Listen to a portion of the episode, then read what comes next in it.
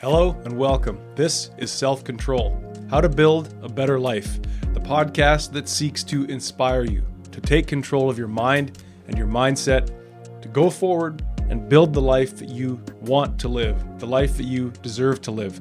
This is a podcast you can take with you on your journey of becoming.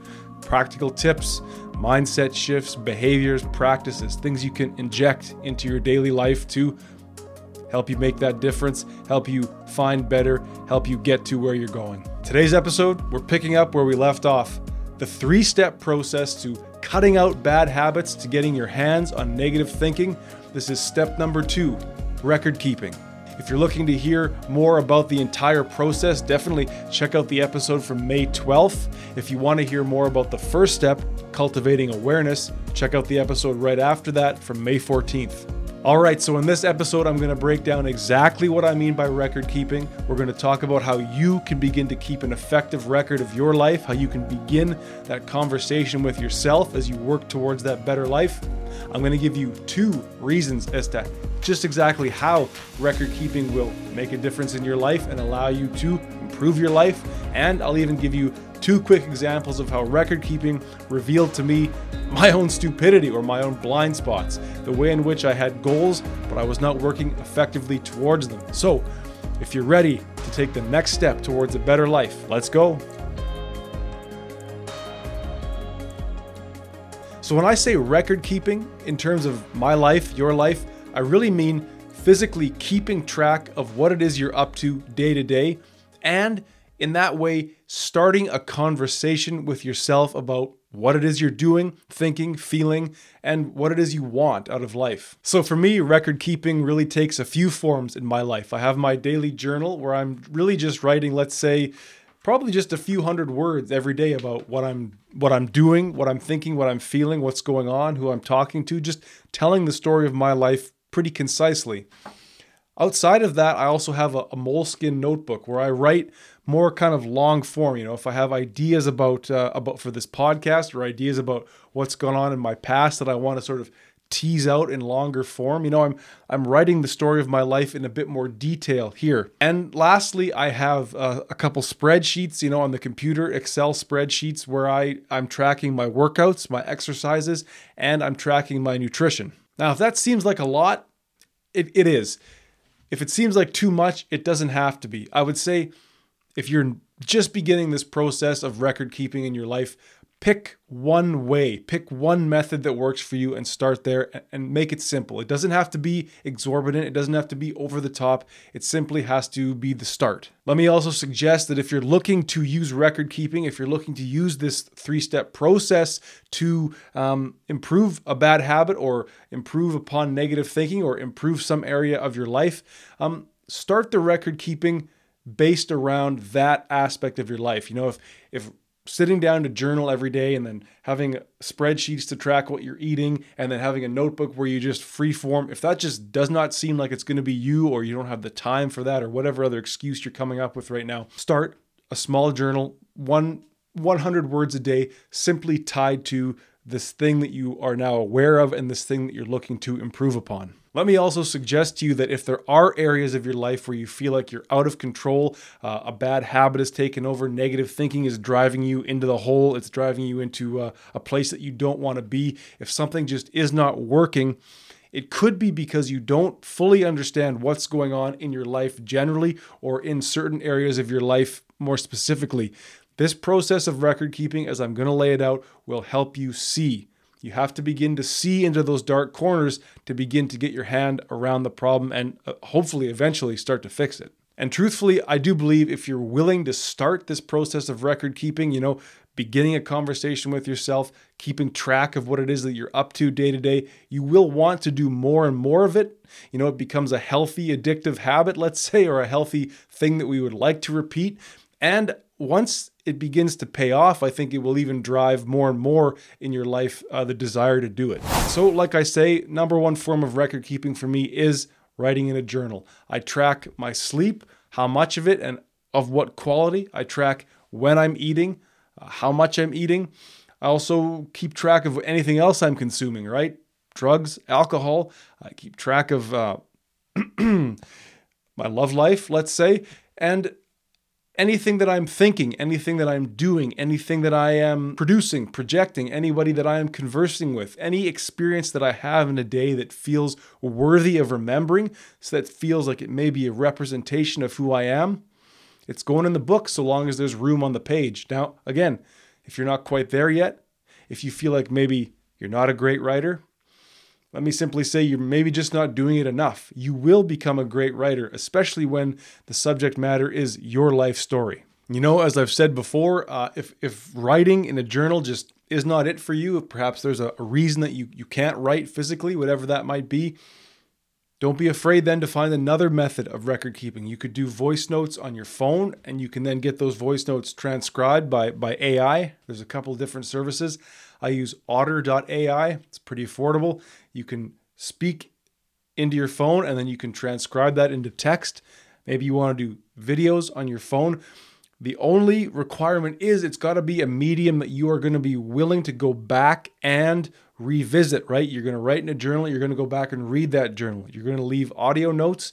You better be willing to go back and listen to them or, or read the transcripts. If you're doing video, same thing. You got to want to go back and watch those videos and see who was I a week ago, a month ago, a year ago. If you're really struggling to get started, start writing just 10, 20, 30 words on a sticky note and stick them to your wall.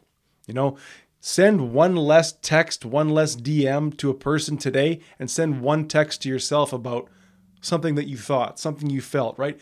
This is the process of beginning a conversation with yourself. Start talking to yourself, and hey, let them call you crazy because you're not going to look too crazy in about a year when you've taken off.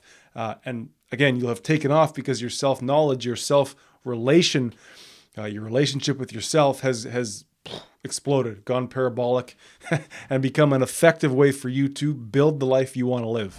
So, there are two ways generally that record keeping uh, of our life, telling our life story to ourselves, there's two ways that that process drives improvement and drives you know, I hate to say change, but it drives us towards who we want to be. Number one, it forces a deeper awareness and deeper admission, meaning when you have to sit down and write these things down every day, you become more and more aware of how often, how prevalent, and how repetitive things can be, or you become aware of things that aren't happening in your life. And when I say admission, I mean that, hey, when we're talking about a bad habit, if you're forced every day to sit down and write, ah, I went to the store and bought another pack of cigarettes. Ah, you know, I was on the gambling website again. Ah, I was I was scrolling YouTube shorts before bed and I had a shitty sleep as a result you know, when you're forced to do that day in and day out, tell me that that's not going to at least create some amount of desire, some motivation, perhaps even the seeds of discipline to begin making those improvements and doing away with that behavior. So, as an example, you know, I'm trying to use my nutrition as sort of the, the foundation for explaining these steps. Um, for years and years, I practiced intermittent fasting, uh, but and the the goal of that was to you know lose body fat you know want the six pack someday and to uh, you know to feel better mentally to have more energy and to just you know help with with muscle growth well first and foremost intermittent fasting is really not great for muscle growth beyond about 16 hours i found out through my record keeping and going back and reading my records i was i was able to find out well look, I'm fasting for 20 hours a day here. I'm drinking lots of coffee and then I'm eating a lot late in the day. And I did this for years and years, thinking that what I'm just going to do this for for five, six, seven years, and then the low body fat, the six pack, the way I want to look is going to just come.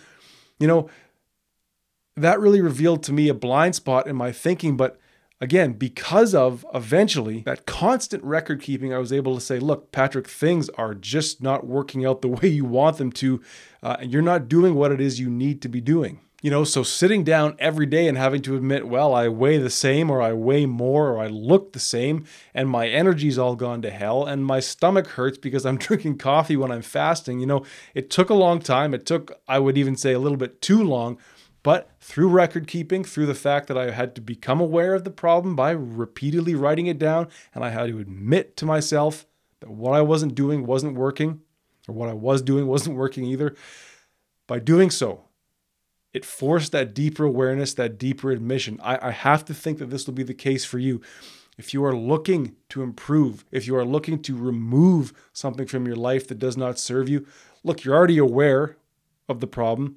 Now let's talk about just how often is that becoming a problem and what is it that you're what behavior is it that you're taking part in around the problem that seems to be slowing you down. It seems to be preventing you from letting it go. All right, so when it comes to record keeping, the second good good reason uh, that I have for you that it will make improvements in your life is that it allows you to spot trends and triggers. And this is the beauty of record keeping is that once you've kept that record for a few weeks or a month or a few months, whatever you feel, you then get to go back and read that record, right? Read those journal entries you've written, uh, read those ideas that you've jotted down on paper. Take yourself back to that day, right? This is, in some senses, a form of time travel. And when you begin to read your life like a story, it becomes very easy to see the trends in your behavior. You know, for me, again, when it came to nutrition, I began to see, boy, look at these days of long fasts and then eating late in the day, sleeping poorly, right? Not losing the weight I wanted to lose, not having the energy I wanted to, to have. Oh, look, drinking coffee while I fasted into the afternoon and then having problems with anxiety. You know, it, again, like I say, record keeping has opened to me or has allowed me to see clearly, shine light on what were blind spots before. Now, here's one more for you. I used to actually say, well, I'm going to just keep intermittent fasting. I'm going to use coffee as an appetite suppressant, and I'm eventually going to have a six pack. I'm eventually going to have the low body fat that I desire. I'm never going to track my calories or my macronutrients. So, two weeks ago, I thought, okay, well, what the hell? I'll track my calories and I'll track my macronutrients. Immediately, I found out, well, A, I'm definitely overeating calorie wise. There's no way that I need to be intaking 3,500, 4,000 calories. Even on a day where I'm very active, it's just, it's ridiculous. It's preposterous. It probably stems from childhood when I sort of overate as a way to distract or to, uh, you know, numb myself. Okay, so then let's look at the macronutrients protein, carbohydrates, fat Probably wasn't getting enough carbohydrates, in fact. Definitely wasn't getting a lot of protein or enough protein. Um, and hell, probably wasn't getting enough fat either. So my ratios were all screwed up. Then I, beyond that, was able to see well, why in God's name would I save all my caloric intake for later in the day, a few hours before I go to sleep? Wouldn't it be nice to maybe have some energy at the start of the day? You know, and again, this is all personal. It's going to be different for all of us, but through just a few days of tracking precisely to the number what I was eating, I was able to revamp my whole life. And it occurred to me that I could still do a, an intermittent fast of about 16 hours if I stopped eating at 7 p.m. and ate again at 11 a.m. And then the more I thought about these things, I thought, and to be honest, I researched this, but a few small meals over the course of the day keeps the metabolism going. It's completely, I've said it enough now. It's ridiculous to intermittent fast for 20 hours and then have a gigantic meal before bed. At least for me, it was. So now I've completely rethought the way I eat because I was willing to go deep, deep on the record keeping. And I, I have to suggest that for you. If you're here because you've got problems with consumption, right? Drugs, alcohol, food, uh, problems with uh, what you're doing with your mind, let's say, right? Whether that's uh, marijuana, pornography, social media, uh, binge watching the news, binge watching crap that really doesn't serve you or uplift you. You got to go deep and you got to see the the full scale of the problem. It's like, look, for a month, every night for a month, I stayed up uh, watching porn. I stayed up uh, on the gambling website. I stayed up online shopping and. Of course, your credit card statement would be a great form of record keeping if overspending uh, was your problem. But again, to go deep on the record keeping, to be brutally honest with yourself about what it is you're doing. We're not talking about making any sort of change. We're not telling you to stop the behavior, or I'm not. It is when you tell yourself the story of why this thing is a problem in your life, how this behavior functions in your life, how common, how repetitive, how destructive it is. I'm not telling you to stop. I'm just telling you to tell yourself the full scale of the story. And then only then, I believe, at least this has been the case for me, you will become fed up enough with the time wasted and the, the shame and the failure to reach your goals. Then I believe you will act to change your life. And again, I hate the word change, but You will act to become a better version of yourself. You will act to become who you are meant to be without this anchor, right? We're not numbing our, we're seeking to not numb ourselves. We're seeking to become ourselves. We're seeking to, uh, I don't know, you could call it become closer to God or you could call it become a better version of yourself. We can't do that when we are distracting and when we are willfully or unwillfully blind to what is going on in our life. The more we know about ourselves, the better our life will be. So, if you're ready to start keeping a record, all it has to be is a few hundred words of writing in your journal a day. Uh, how are you sleeping? What and when are you eating? How's the weather? Who are you talking to? What are you thinking? Drinking enough water? Tell your life story. What, hey, you're the guy who's reading it, you're the guy who's living it. What details are important to you, guy or gal, or non binary? You're the person living this life. What details matter to you? And again, if you're struggling to get started, focus simply on the habits that you're looking to improve. Start to tell the story, not just of your life, but how these bad decisions, how these unfortunate habits, how these repetitive things have taken up life in your life. And what's it going to look like to get rid of them? All right, we'll leave it there for now. I hope and I wish you the best in your record keeping journal. Again, if you're looking to hear more about this three step process, go back to the last two episodes. Uh, you can hear about how cultivating awareness will then lead into this process of record keeping. And on our next episode, we will come back and talk about that third step applying mindfulness to your life. Once you're aware of a problem, once you're now telling the story of that problem, and you're willing to admit the scope of that problem you know, using those trends and those triggers that you're going to spot in your life, you can then, and it may just be once a week, once a month, whatever it looks like, you can start to apply mindfulness to your life and say, hey, here's a moment where I would slip. Can I not slip today? Here's a moment. Here's a moment where I would go on the gambling website, the pornography website. Here's a moment where I would go cram 5,000 calories into my mouth three hours before I have to go to sleep. Can I cut that in half? Can I not do that today? We'll, talk about that. Right now, I want you just to work on that record keeping. Tell yourself your life story and include the details, gory, brutal, shameful as they may be. Start to talk to yourself and start to shine light in those dark corners of your life. I know you can do it. If I can do it, I'm pretty sure anybody else can. So, we'll leave it there for now. And until we speak again, please, please remember that better is possible.